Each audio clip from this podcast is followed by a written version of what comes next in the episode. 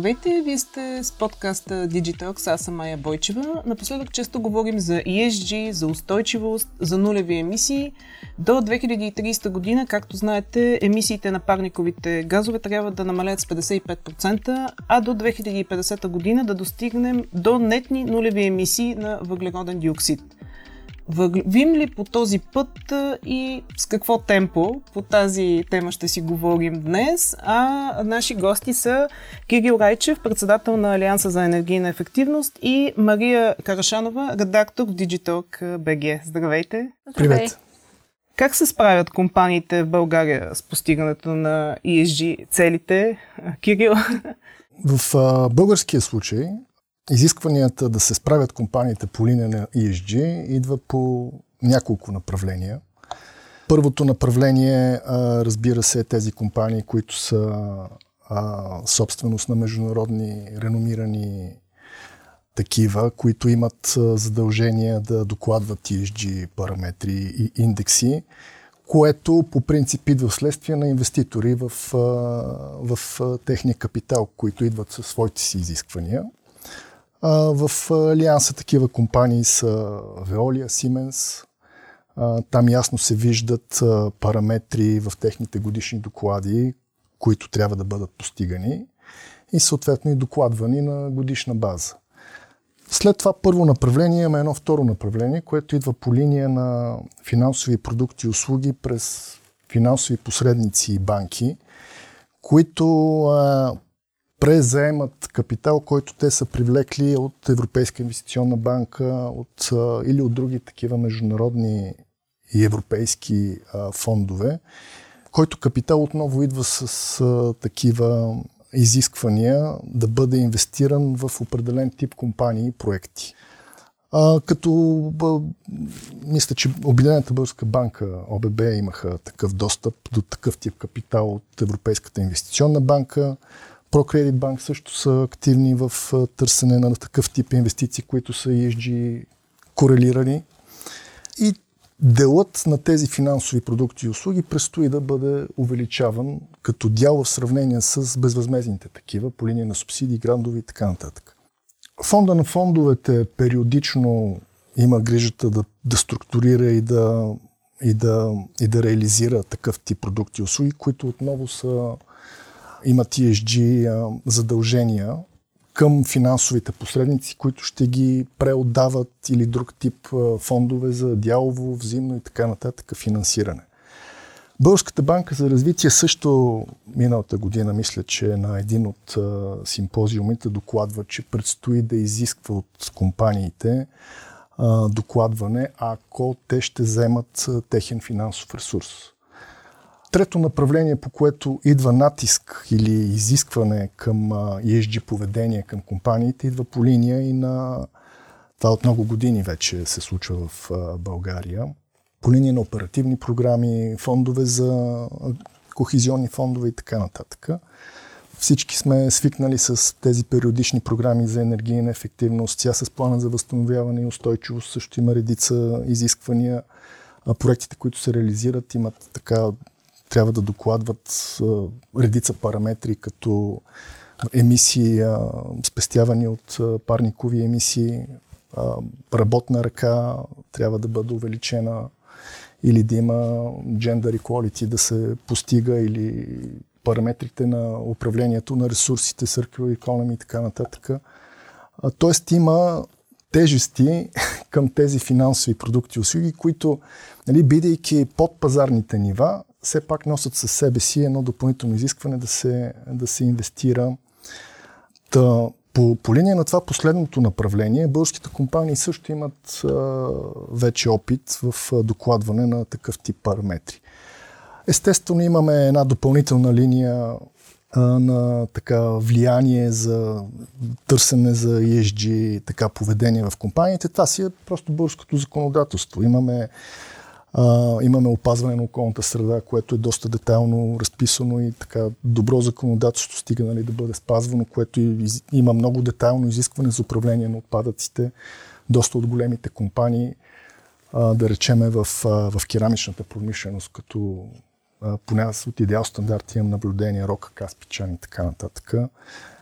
Много детайлно управляват отпадъците си. Разбира се, има такива, за които се търсят решения, има такива, които се връщат обратно производството по линия на кръгова економика, но, но, но това е така или иначе една практика през годините, която се установила и, и е открита и има финансов смисъл за тях. Естествено, има практика, която няма финансов смисъл за някои от компаниите и вече тук идват тези финансови продукти и услуги, за които говорихме, които са под пазарните нива и трябва да компенсират липсата на пазарно поведение, за да има такова, което е ориентирано към постигане на по-добри ESG параметри.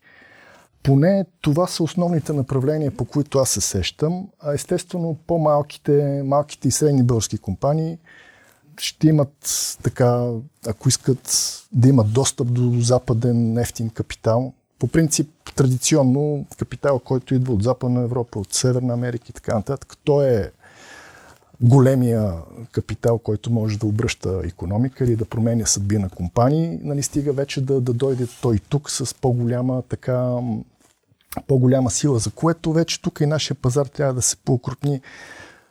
За съжаление, той за момент е на ниво субсидии, грантове, такъв тип, които са така, разбира се, с затихващи функции, но така или иначе вече има едно възпитание в бизнеса да, да гледа економии на енергия, да гледа управление на отпадъци, да гледа по отношение на управление да има един баланс в, а, сред служителите в борда, който управлява, да, да, да се дават повече предимства на така да, да, да се търси една диверсификация в, сред служители и управленски персонал.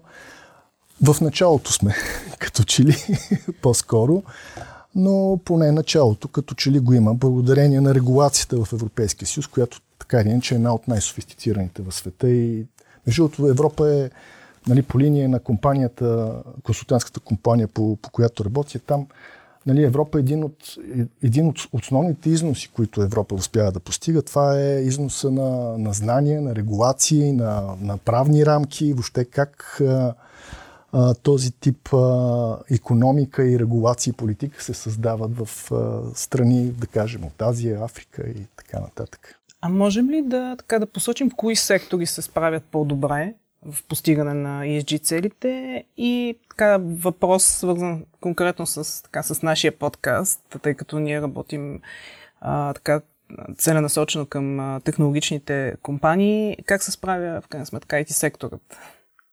IT секторът, аз от, HP имам наблюдения. Там а, мисля, че са в а, друга вселена. смисъл, а, наистина... Отличници. а, да, а, и така или иначе, голяма част, нали, HP бяха едни от първите така големи работодатели, които дадаха изобщо тласък на IT екосистемата в България. Така, знаеме кои управляваха този сектор в началото и бума, който последва след това, е, беше като че ли логичен. И от там такъв тип големи западни компании, така или иначе в, минал, в, така, в миналото се, се осъществи един износ на такъв тип а, нали, отношение към персонала, така допълнителни а, бонуси по отношение на това служителите ти да се чувстват щастливи, в смисъл да могат да тренират, да такива прегледи периодични да се правят. Така че там има най-много пари. А честно казано, ESG изисква пари, изисква капитали, изисква финансиране, което в IT сектора в България е осезаемо в сравнение с другите такива. Така че там а, имам известни съмнения доколко това може да се трансферира и да се репликира от стандартните български компании. Според мен отговор е по-скоро не. Но така или иначе отделни елементи, а, говоря българска компания, която не е субсидиарна на западна такава, не е представител на някоя мултинационална компания, където те вече по вътрешни така, обмен а, имат готови схеми, които се, а, се репликират. За Шнайдер в Пловдив също съм много впечатлен имат завод, който нали, произвежда контролери, автоматизации. Там съм виждал феноменални неща, които колегите са постигнали. Най-вече по линия на а, управление, ефективно управление на процесите. Там буквално а, а, това, което успяват да правят е, имат дигитален образ на цялото си производство и могат в реално време да следят а, колко е, колко се консумира, а, кой кост център може да се оптимизира. И това е нещо, което все пак е хубаво, че вече може да се види в България някой, който има желание и може, има откъде да копира, да репликира. Хората са Имаме абсолютно... добрата практика, може да се прилага Хората и в другите са отворени, а, в крайна сметка. Това е, има и малко такъв а, алтруистичен елемент има а, въобще тази ESG философия. В смисъл такъв, че ако ще гониме такива дългосрочни, средносрочни цели, които имат за цел, нали, най-вече да се запази капитал в дългосрочен план, защото видяхме колко е крехък от съвсем елементарни, т.е. от събития, които идват изневиделицата.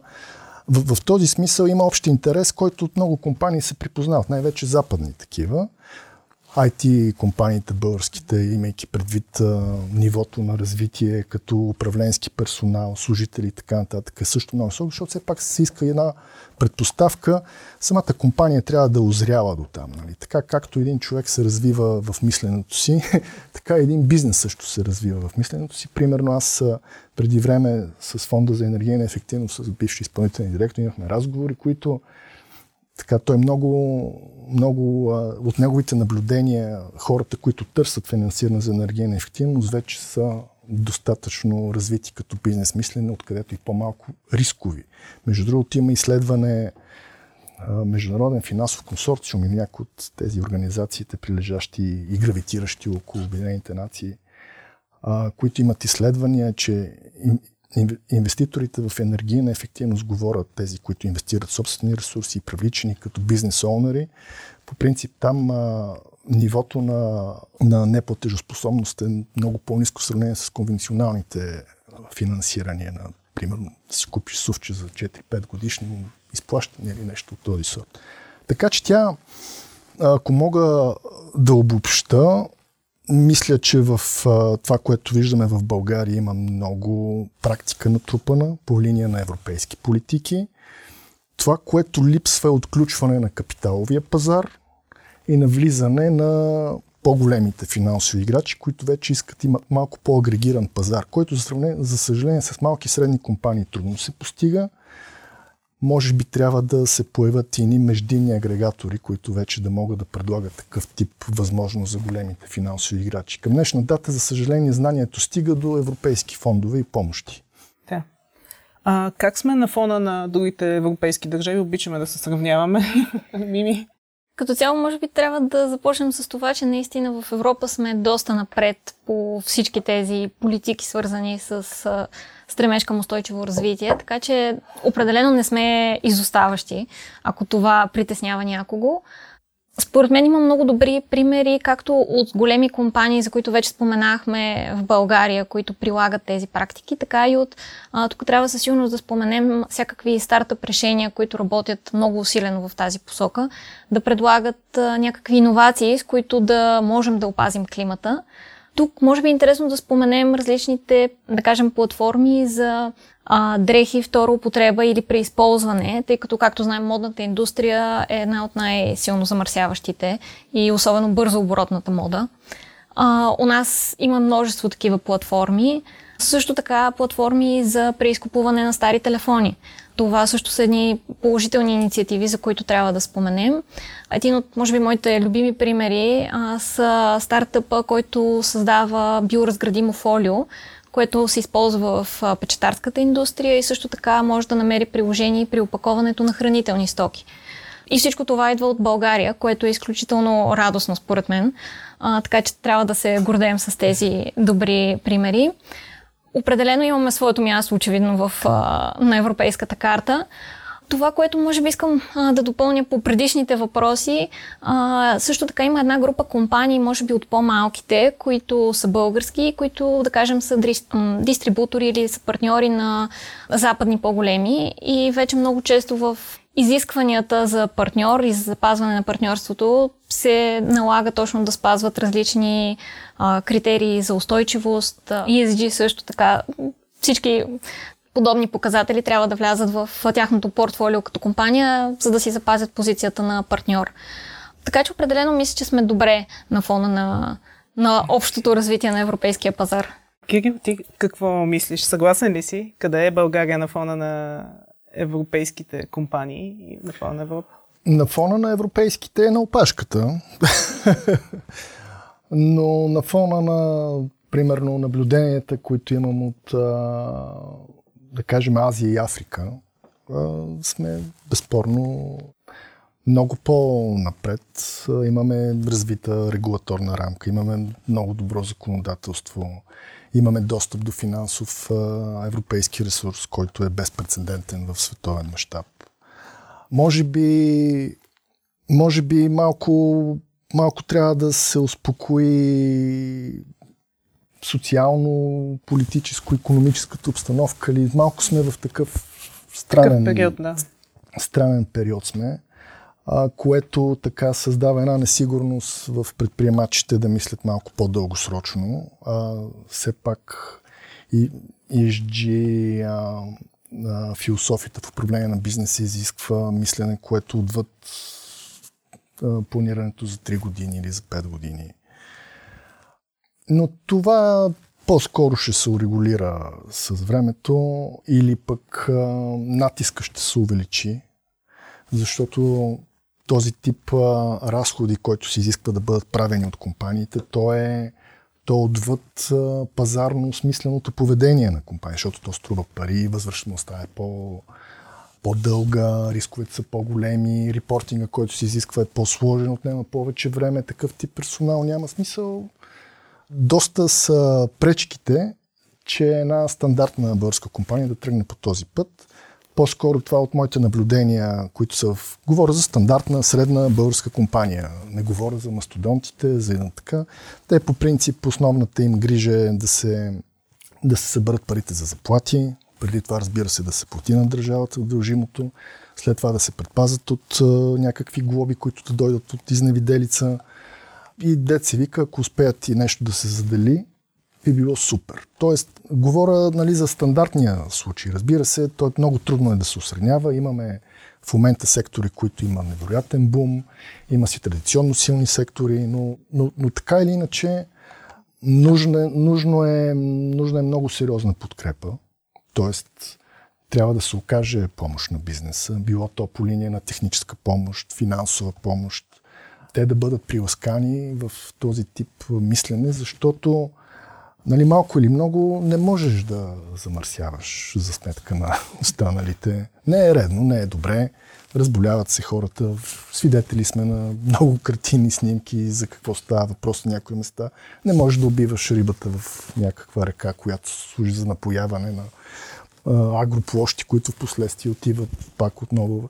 Нали, това са неща, които трябва да останат в миналото и според мен българските компании имат може би още една идея се изисква една подкрепа да се окаже, малко да се свали административната тежест, изисквания, може би трябва да си има достъп и до такъв тип ресурс, който да ги така да ги, да ги облегчи и да отвори една дименсия отвъд оцеляването, да отвори една допълнителна дименсия, която така да с едно спокойствие да се мисли малко по-дългосрочно и средносрочно. Основията има, откъде да се репликира има, парите ги има, може би повече експертиза трябва да се натрупа, повече възможности за обучение, кадри трябва да се пуснат на пазара, каквито за момента няма. Но това е малко въпрос на желание и може би на политика да се отключи капитал в тези тесни места. Добре, искам се да поговорим и за дигитализацията. Може ли дигитализацията да помогне за постигане на ESG целите и как? Със сигурност двете неща вървят заедно. Според мен няма как да постигаме ESG целите без дигитализация. А, всъщност основната цел, разбира, както знаем, на дигитализацията е да ни м, помага да използваме по-ефективно ресурсите, да сме по-автоматизирани, оптимизирани в процесите си, а, така че това неминуемо допринася и за постигане съответно на ESG целите. Тук със сигурност трябва да споменем, че има такива софтуери, които ни помагат да отчитаме а, различни показатели. Отделно ERP софтуерите, които са широко известни, могат да бъдат надградени, така че да ни помагат да се засичаме, разбира се, в зависимост от индустрията, къде а, има излишни разходи, къде може да се оптимизира а, как веригите на доставки да се направят по-прозрачни, така че може, да може да се проследява целият живот на продуктите или услугите, които, които се предлагат, така че да се видят а, звената, които могат да бъдат оптимизирани. Така че със сигурност а, дигитализацията е част от пътя към постигане на ESG целите. В тази връзка и отново с а, финансовите, финансовия фактор в цялото това, трябва да подчертаем, че да, инвестицията е голяма, но а, според повечето експерти едно неконтролируемо увеличение на температурите на Земята, на замърсяването, ще струва далеч по-скъпо не само от бизнес гледна точка, но и от личностна, така че със сигурност трябва да се върви по този път. А кои са технологиите? Ти спомена ERP системи, различни видове софтуер. Кои са технологиите, които помагат по пътя? Да, има различни, различни решения. Сега, може би, едни от най-популярните са тези за извличане на въглеродния диоксид от атмосферата. Все повече компании, особено по-големите, се насочват към така наречените компенсации, за да постигнат своята въглеродна неутралност. А, тоест, те подкрепят финансово решения, които се занимават именно с извличането на въглерода от атмосферата. Даже наскоро един финландски стартъп отвори една от най-големите фабрики, с която разработва подобна технология в Европа. Други интересни решения, разбира се, не можем да не споменем и възобновяемите източници на енергия, които все повече се предпочитат от редица организации.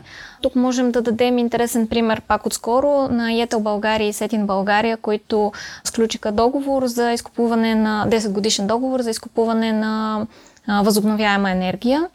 Така че има добри примери в тази насока. Това, което може би предстои да се разработи, са повече решения, тъй като, както знаем, соларната и вятърната енергия, те са непостоянни а, и съответно ни трябват повече решения как да се съхранява тази енергия, когато, когато я има, за да можем да я използваме съответно, когато не е наличен този ресурс.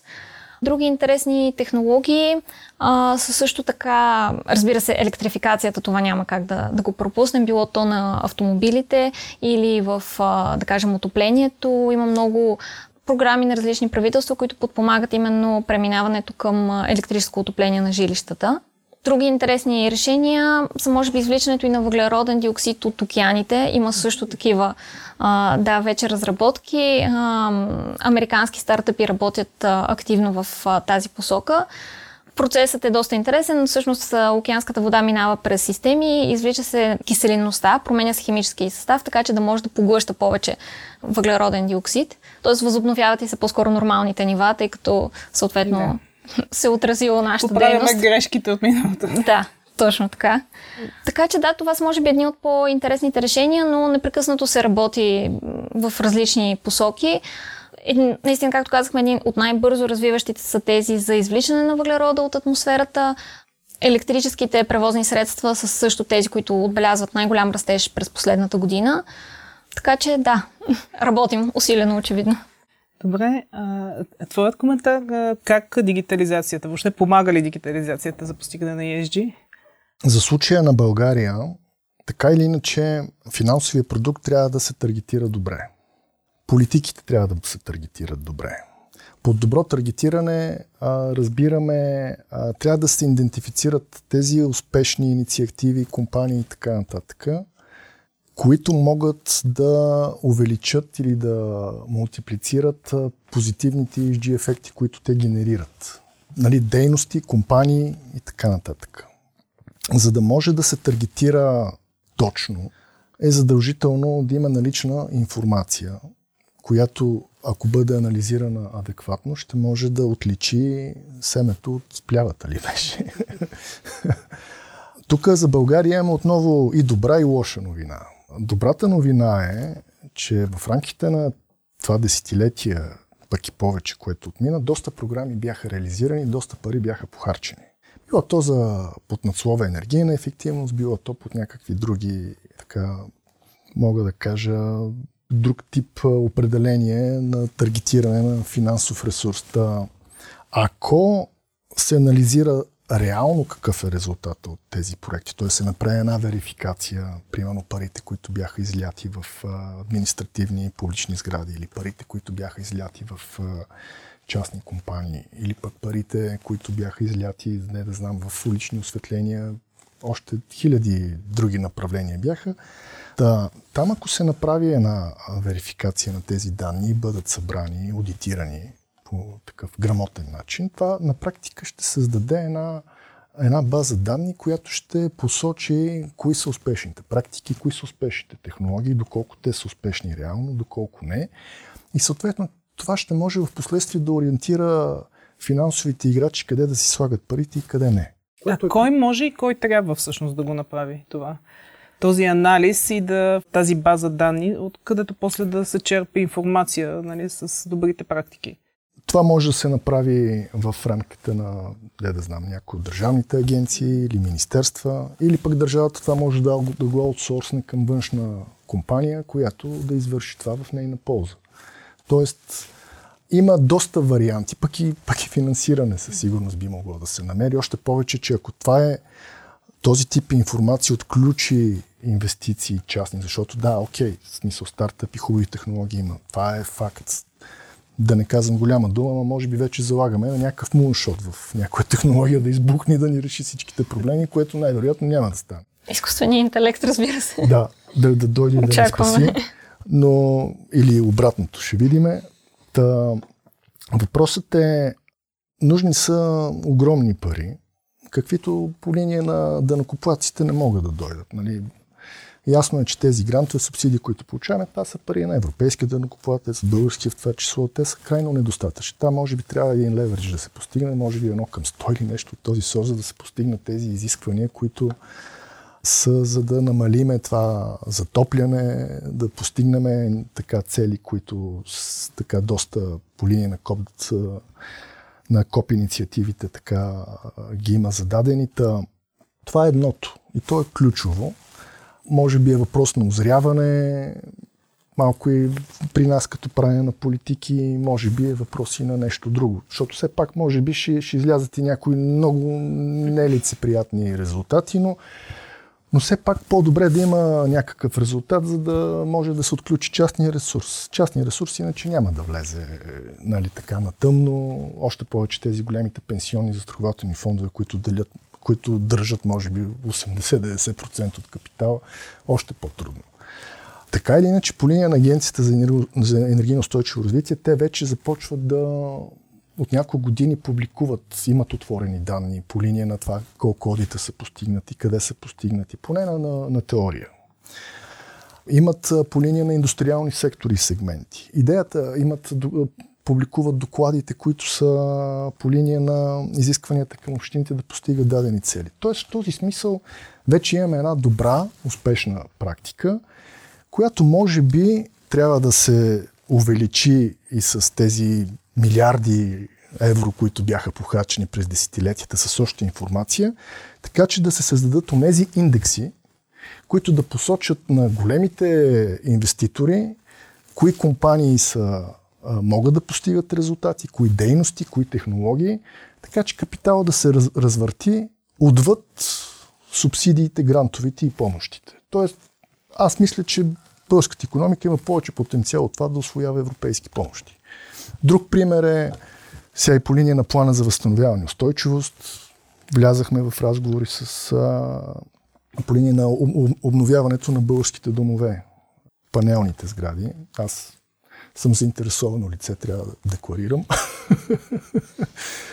и там а, нали, една от така една от пречките беше, че не, не бяха пуснати финансови продукти, които да подкрепят а, собствениците на домове, защото втори етап е 80%, но пък от друга страна а, отключиха възможността да се използва ЕСКО инструмент, който вече нали, аз като председател на Асоциацията на ЕСКО компаниите да се похваля, продуктово позициониране, който а, бизнес модел има за цел не само да инвестира, но и да верифицира какво се постига и, то, и това да се прави ежегодно и да търпи финансови санкции, ако дадени ESG параметри, в случая говорим за енергийна ефективност по-скоро, не бъдат постигнати. Това е, това е честното отношение към, към ESG параметрите. Получаваш пари, постигаш, верифицираш, ако не успееш, връщаш. Това в България в момента е така един механизъм, който Да, получаваш. Се надявам да, да, да сработи с, с времето, но това, което се радваме, че в, поне в план за възстановяване и устойчивост, в частта за многофамилните жилищни сгради, вече се предвижда и такъв тип инструментариуми, които подлежат на санкции, ако не постигнат резултати. Това всичко е информация, която е, тя е дигитална, нали, все пак вече има, има достатъчно, аз им казвам джаджи, нали, които могат да се, да се поставят, цената падна невероятно много, може да се метрифицира почти всичко. Сега, по отношение на social и governance в ESG, там нещата са доста по, по-комплексни и по-сложни, но така или иначе в България по линия на законодателството това се подразбира, че трябва да имаш адекватно поведение, т.е. Да, да спазваш закона, да не, да не се работи нощна смяна извънредно, да, не, да, да си купуваш на работниците дрехи периодично, да купуваш кисело мляко, ако категорията е определена. Нали? Това, това всичко в малко по-изостаналите държави се, не се подразбира. Говоря Азия и Африка, да речем. Там, там нещата са доста по, по в начална фаза. В този смисъл, има много голям потенциал за, за растеж и за привличане на, на, на инвестиции от такива фондове, които са малко по, по-търпеливи. Но, но се изисква усилие от нас, така малко така повече смелост, може би. А, като финал ми се иска така да си отговорим на въпроса къде сме по пътя към постигане на ESG 3.0. Говори се вече за ESG 3.0. Това е времето, в което компаниите вече са осъзнали ползите и необходимостта и са проактивни. Къде сме по пътя? По пътя ли сме? Достигнахме ли? Определено сме по-напред от, да кажем, по линия на, на консултантската компания, за която работя. Там разработваме решение в, за финансовата индустрия в Камподжа, в Виетнам. В Южна Африка търсиме инвестиции за примерно за един от големите британски фондове. И, и от това, което виждам, има доста така, примерно пазара, който е Южна Африка. Там, там има, има натрупана практика повече от 10 години. Техния, техния енергиен оператор доста пари е, е, е, е така инвестирал в оптимизиране на енергийна ефективност, производства и така нататък но като че ли са в а, така започват от, от по-низко стъпало, докато в България в момента ние това, за което аз нали, докоснах тази тема преди а, няколко минути. Искам, имаме много инвестиции реализирани, имаме а, добри практики, лоши практики, защото и лошите практики е хубаво да се знаят. Те, както се казва, за, за един бит давам... Са, да. може би е добре те да бъдат наистина верифицирани аудитирани. Това е така, това ще ми даде, поне на мене, отговора докъде сме с CSG3. Защото на хартия сме супер. Нали? Но, но ако искаме с частни инвестиции да работиме, трябва да излезем отвъд хартията и да влезем в, на, на полето да излезем и тази информация да се събере че добрата новина е, че поне вече не сме на кота 0, сме малко по-нагоре. Не, не, не, не трябва да се подценяваме в никакъв случай. Мими, според теб достигнахме ли вече ESG 3 но във времето или сме по пътя? Къде сме? По-скоро бих казала, че сме по пътя и а, може би малко ще разширя фокуса, а, говорейки за инвестиции, тъй като това може би е един от основните проблеми, когато говорим за устойчивостта, където и да било.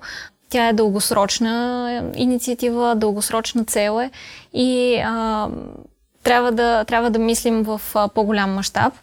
не можем да очакваме, да кажем, един а, елементарния пример, инвеститор, който а, влага своите пари в стартъп, точно за някакви климатични технологии, не може да очаква много бърза възвръщаемост. Напротив, трябва да се гледа малко, по, малко по-надалеч и може би малко повече с вяра, че все пак ще успеем да си постигнем целите, които ти в началото спомена за 2030 и 2050. Така че да, смисъл вървим по пътя, но ни трябва може би малко повече търпение и наистина добрите практики трябва повече да, ги, да се споделят, да се анализира и да знаем какво да правим успешно. Добрите и лошите, както, да. както стане ясно. Добре, благодаря ви за участието. А на вас благодаря, че гледате и слушате подкаста Digitox. Подкаста Digitox е от 3 години и половина, почти 4 в аудио формат, а от началото на годината, както знаете, и както виждате е в видеоформат. От следващият епизод штафетата на водещия на подкаста Digitalks ще премине към Александър Бойчев, който е познат като главен редактор на Digitalk BG. Подкастът ще продължи да търси а, така основните и злободневните и да ги намира а, теми от света на технологиите. Ще, ще търси а, въпросите и отговорите а, по най-актуалните а, така, теми. И а, това е. За мен лично беше привилегия и чест, а, че бях водещ през всичките тези а, епизоди, 174 на брой. Благодаря ви и продължавайте да слушате и да гледате Digitalks.